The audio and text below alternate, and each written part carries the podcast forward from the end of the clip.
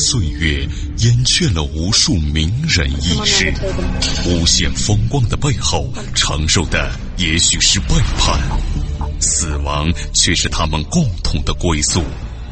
历史长河沉淀了无数未知的人类文明，时光荏苒，当一切变得尘埃落定，谜底悄然揭开。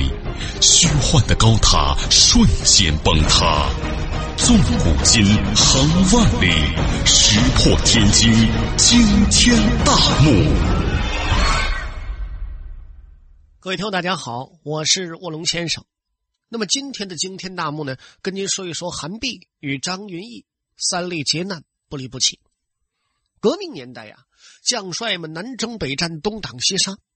他们的妻子呢，也只能冒着被敌军抓捕的危险，独自扛起家庭重担。要不怎么说妇女能顶半边天呢？可以说呀，很多的都是侥幸躲过了危险，而且跟自己的丈夫几经悲欢离合，能始终坚守在一起的，那是特别难得呀。其中呢，张云逸和韩碧的爱情尤为有传奇色彩。结婚当天呢，韩碧。没跟张云逸拜天地，跟什么玩意儿呢？找了一只公鸡，而且夫妻八年未见，好不容易团圆喽。韩碧呢，让国民党给抓着了。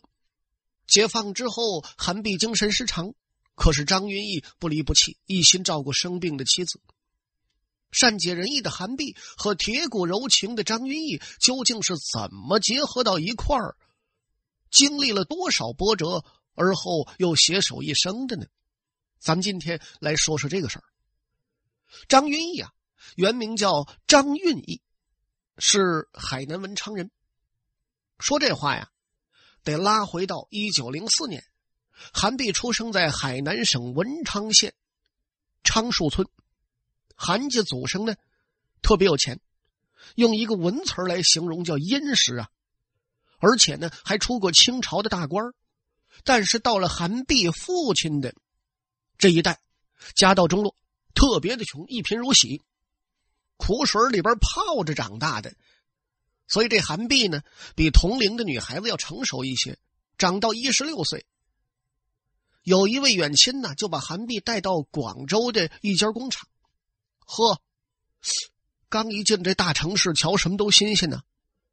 韩碧呢，也对这生活充满了希望。五光十色，光怪陆离。然而呢，每天繁重的劳动和监工的狠毒，一点一点的就浇灭了韩碧心头的希望。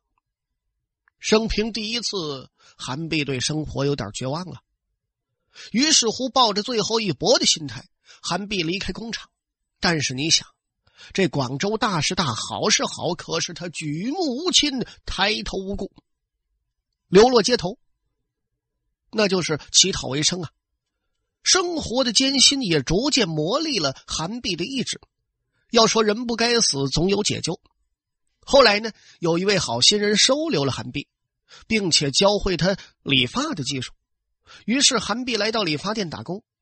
这个时候，当手里捧着少的可怜的工钱的时候，韩碧激动的热泪盈眶啊！一转眼又过了几年，一九二三年。韩碧迎来了命运的转折点，而缔造这个转折点的人，正是张云逸的妻子王碧珍。韩碧永远都不会忘记那天早晨的情景。他正坐在店门前，那儿发呆呢。一位年轻漂亮的少妇出现在他的面前。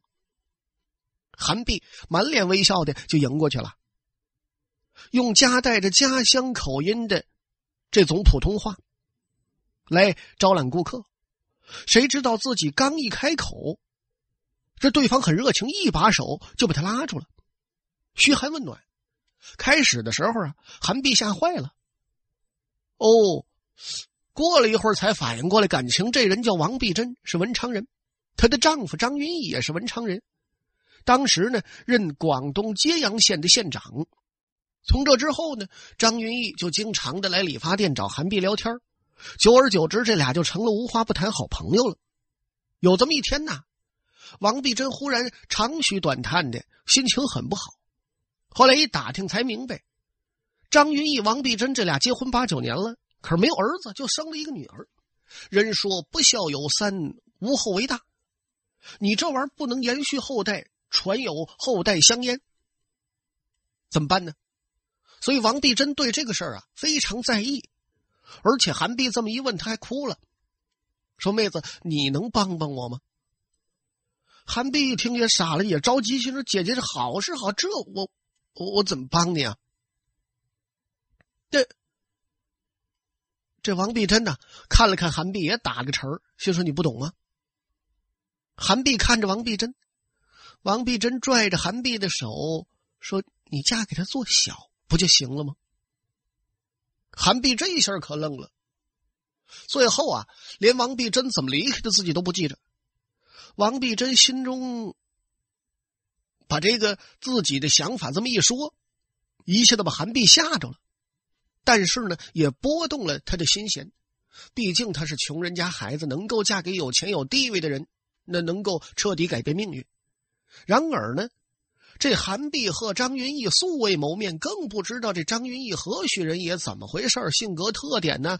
模样长相啊？再者说，嫁给他能幸福吗？会受欺负不会呀？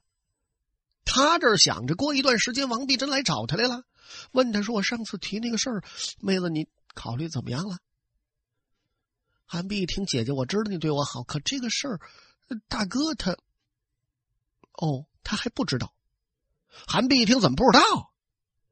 这那意思，你他结婚，他要娶二房，他不知道能行吗？你别着急，我替他做主了，他反对不了。王碧珍呢，拉着韩碧坐下。你想，你既年轻，你又漂亮，人又这么好，娶过来呀，给他生儿子，他还能不同意吗？我就想问你，你到底同意不同意？韩碧一听，那那可不行啊，姐姐，那万一大哥不同意，那那不是给你们家添乱吗？王碧珍一听，这添什么乱呢？你就放心得了，我能替他做主，家里事儿啊都听我的。就这样，王碧珍做主定下这门亲事。一个多月之后呢，王碧珍为韩碧主持婚礼。然而令韩碧吃惊的是，他仍未见到自己的未婚夫。怎么回事呢？张云逸这时候没有时间，四处奔走。所以啊，王碧珍根本就没把他要娶二房这事儿告诉他，似乎有意要造成既定事实，逼张云逸就范。于是乎，一场令人瞠目结舌的婚礼正式开始。韩碧呢，怀着一种喜悦，又慌张又羞涩，在王碧珍的吆喝声中缓步而出。张云逸年仅七岁的女儿，怀抱着新郎，那时候怀抱啊，这新郎是一只大公鸡，要替父亲拜堂。新郎呢，随着小女孩行躬身大礼，就这样，是这场只有三个女人参加的婚礼，成为了也算历史上有趣的一幕。远在千里之外的新郎，这位张云逸却对此一无所知。直到半年之后，张云逸呢，因为腿伤回到广州看病。他回来一看，这这怎么回事？我又多一媳妇儿。张云逸这脸呱嗒就沉下来了。说你胡闹吗？这么大的事情，你竟然背着我做了主，不像话！明儿一早啊，你把人家送回去，这门亲事不能算数。寻梦于文明之巅，探瑰宝之风华，感历史之迷离，经发掘之旷古，谜底在最后一刻被悄然打开。石破天惊，惊天大幕。这王碧珍也有点丈二和尚摸不着头脑了。怎么回事呢？结婚这么多年呢，王碧珍还头一回看张云逸发这么大火，不由得珠泪双流。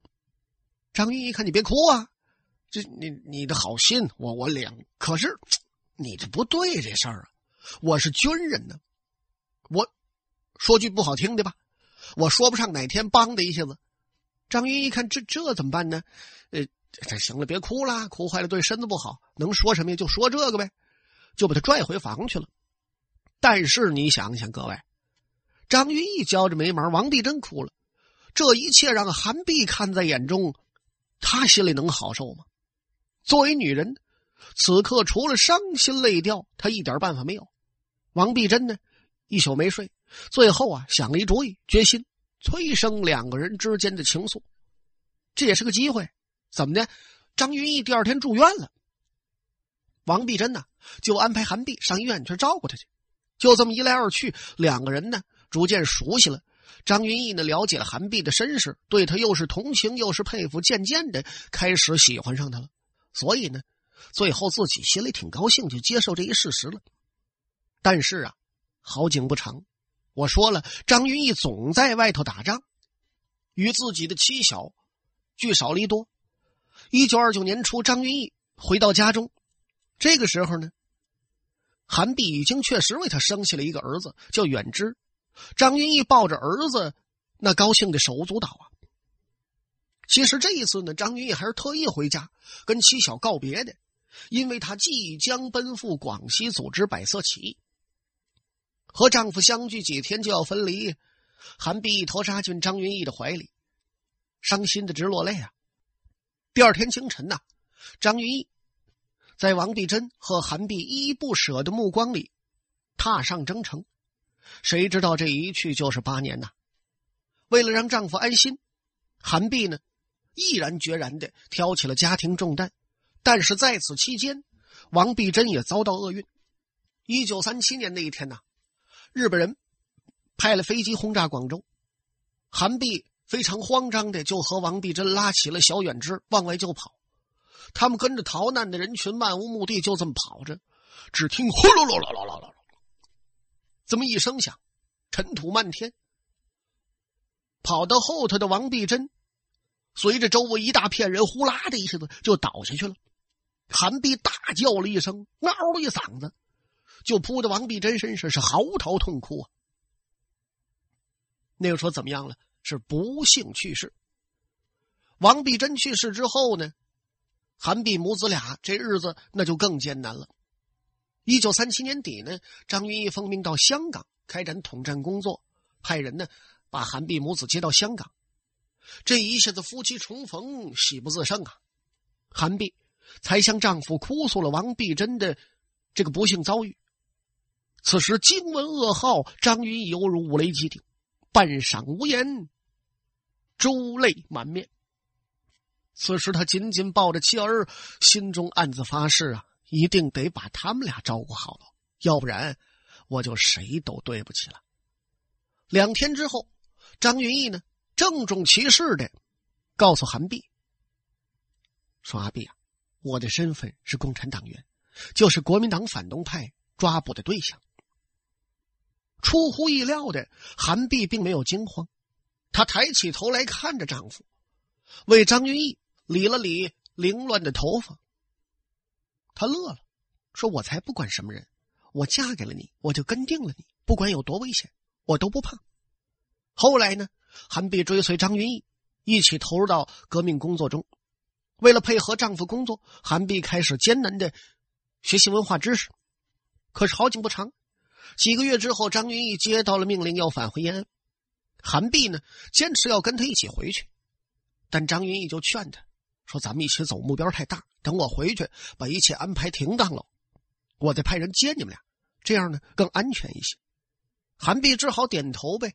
就这样，这对恩爱夫妻又要别离。一九三八年的一月六号，新四军军部在南昌成立，张云逸呢被任命为参谋长兼第三支队司令员。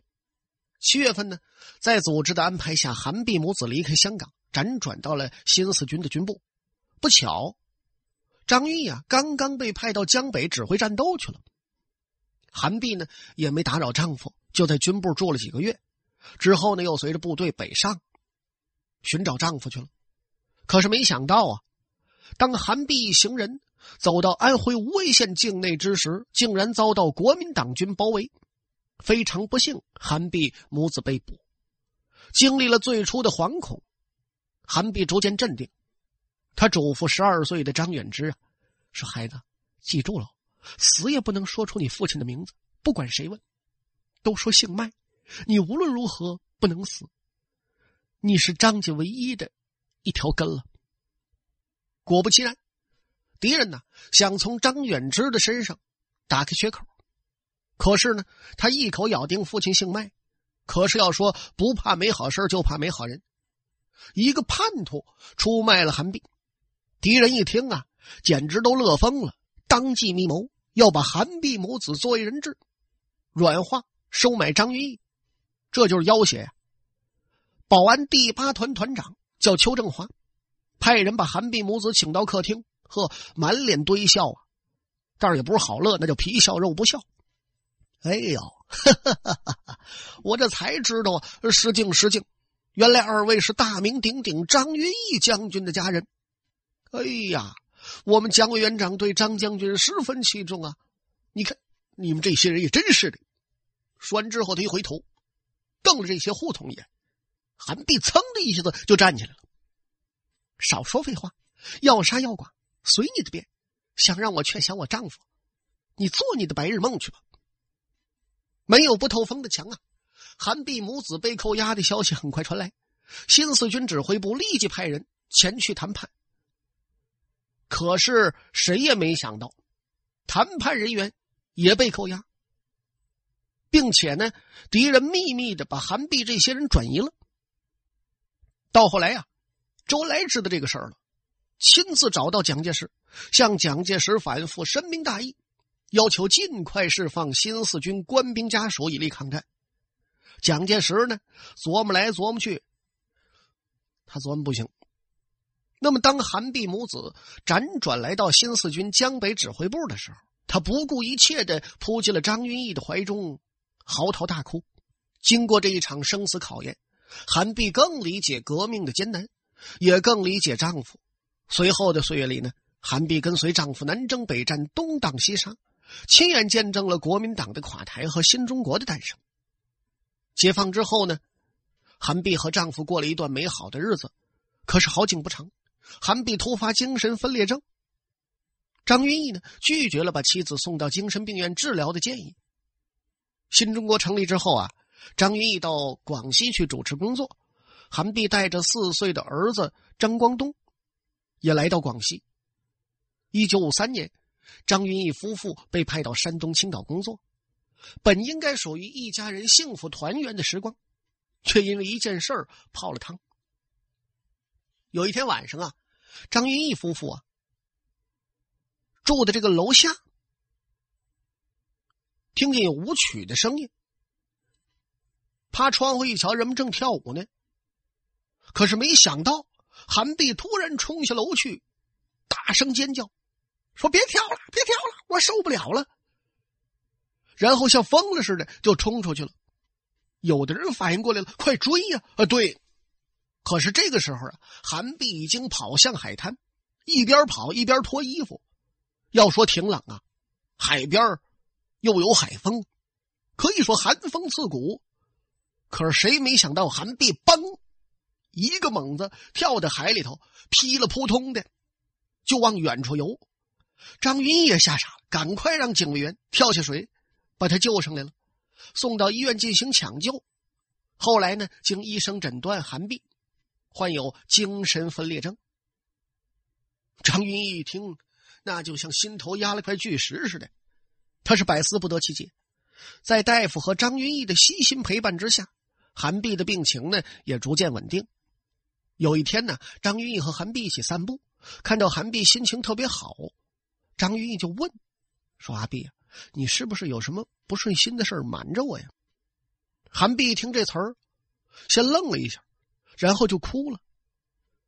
呃，说你知道我家呀已经穷的快吃不饱饭了，可是呢这次土改却被定成了地主，我想不通啊。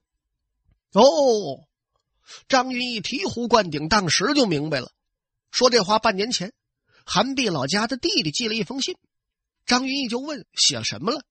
韩碧说：“没有什么，就是家乡说都好，让咱们别牵挂。”其实不是啊，那封信原原本本的把这个事儿写在上头了。韩碧没说，藏在心里了。想到这儿，张云逸又爱怜又感动，心说：“我这媳妇哪儿找去？深明大义啊！宁可自己默默的承受委屈，他也不发牢骚，不向别人说。我是她丈夫，她都不说呀。张云逸知道，可能啊是给定高了成分了，但是呢，他还是平心静气的开导，说：“阿碧啊，想开点吧，要相信当地政府会实事求是的解决的。这么多年的风风雨雨，你都挺过来了，这点委屈算什么呢？”韩碧呢，也是安静的点了点头。后来呀，韩碧的病就时好时坏，好的时候正常人一样，坏的时候跟个疯子似的。从这之后呢，张云逸每天陪着韩碧到海边散步。与此同时呢，医生经常来家里给韩碧看病、检查、吃药。逐渐的呀，韩碧犯病的间隙周期越来越长，情绪呢也相对稳定了。到了一九五四年的时候，张云逸接到中央指示，带着一家人调到北京。也许呢，是伟大的爱情的力量起了作用，在张云逸的精心照料下，两年之后，韩碧的病奇迹般的好转。到了一九五六年，韩碧又重新的穿起了军装，被分配到了总参管理局工作。后来呢，一直担任张云逸的生活秘书。从此，夫妻俩一直和睦恩爱的生活在一起。那么咱们来说一个事儿。文革期间，韩碧啊，整天提心吊胆的，他生怕张云逸的耿直性子惹了麻烦，他呢，甚至用心良苦的封锁了张云逸的外来消息。张云逸呢，谁没告诉？心说呀，肯定他们在瞒着我，于是悄悄的让小孙子、小孙女到王府井给他买各式各样的报纸看，不看好点这一看呢，惹娄子了。没过多长时间，造反派就来了。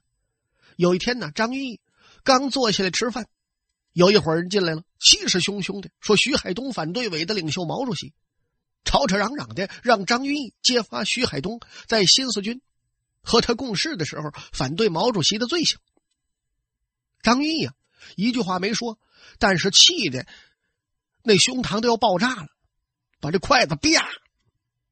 往桌子上这么一摔，当时就站起来了。你们懂个屁！然后一甩袖子走了，就把居心不良的造反派给晾那儿了。后来呢，造反派们又来过几回，想从张云逸这儿得到一些有用的东西，结果呢，败兴而归呗。韩碧啊，也对张云逸的脾气秉性、人品各个方面了如指掌。那是自己丈夫，要说好不好，那是真好。但是在这个环境下不行啊，所以他既敬佩又担心。另外呢，再加上偶尔露面的一张一张诬陷攻击张云逸的大字报，让他整天这觉也睡不好，这心老这么悬着呀。张云逸呢，倒是老安慰他说：“不用怕，黑白难道还真能颠倒吗？我没有什么对不起党、对不起毛主席的地方。”一九七二年呢，八十高龄的张云逸住进了北京三零幺医院。韩碧一天到晚陪着他，尽管有韩碧无微不至的照料和终日不断的祈祷，可张云逸的生命之火还是渐渐的燃到了尽头。临终之前呢，张云逸嘱咐儿子张远之，说：“我身体不好啊，疾病缠身，恐怕就要走喽。我去之后，将来一定你要好好照顾你妈呀。他一辈子跟着我，实在的不易呀。你从小跟他相依为命。”他受苦受累，你最清楚，最有体会，应该好好照顾你妈妈。张远之呢，含着热泪点头铭记。可是谁没想到，一九七四年的十月十九号，张云逸呢突然精神转好，韩碧陪着他晒太阳。吃饭的时候呢，韩碧为他吃了一些馄饨和炖猪蹄儿。可是到了晚上，张云逸病情突然加重，不久就逝世了。韩碧悲痛欲绝呀，拿出和张云逸的合影，一遍又一遍的看着，想着。在张云逸逝世的第十个年头，韩碧也走完了自己的一生，追随丈夫张云逸而去。临终之前，她轻轻的呼喊着张云逸的名字，那份真情，身边的人都为之垂泪。原最高人民法院院长江华夫妇他们。在韩碧的追悼会上送的挽联，极恰当的描绘了韩碧的一生。说从军抗寇，转战苏皖，历艰险，相夫教子，风雨同舟，为革命。好了，各位亲爱的听众朋友，那么这一期的惊天大幕呢，到此为止就全部为您播讲完了。感谢您的收听，我是卧龙先生，咱们再会。